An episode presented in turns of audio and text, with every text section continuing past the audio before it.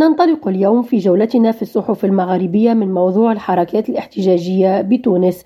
إذا اهتمت المغرب بقرار الجامعة العامة التونسية للنفط والمواد الكيميائية تنفيذ إضراب عام قطاعي يوم السادس عشر والسابع عشر من مارس الجاري.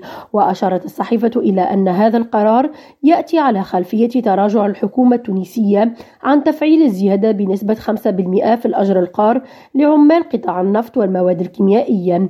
وفي سياق مماثل أشار أشارت الجمهورية إلى تأكيد الكاتب العام للنقابة الخصوصية للسكك الحديدية نجيب الجلاسي أن أعوان السكك الحديدية بتونس اضطروا لتنفيذ إضراب قطاعي جراء عدم إيفاء سلطة الإشراف التونسية كذلك بالالتزامات السابقة والتي تعود إلى سنوات بالجزائر اهتمت الشروق بإضراب شل خطوط المؤسسة العمومية للنقل الحضري وشبه الحضري لمدينة الجزائر وضواحيها وفي ذات السياق قالت الإخبارية أن إضراب المؤسسة غير متوقع مضيفة أن محطات النقل الجزائرية شهدت عدم وجود الحافلات العمومية مما أدى إلى اكتظاظ في الحافلات الخاصة. بموريتانيا اهتمت الصحف بالثروة الحيوانية مشيرة إلى إعلان وزارة التنمية الحيوانية في موريتانيا أن الإحصاء الوطني للثروة الحيوانية سيتم الانتهاء منه خلال العام الجاري. نرجس بديرة ريم راديو تونس.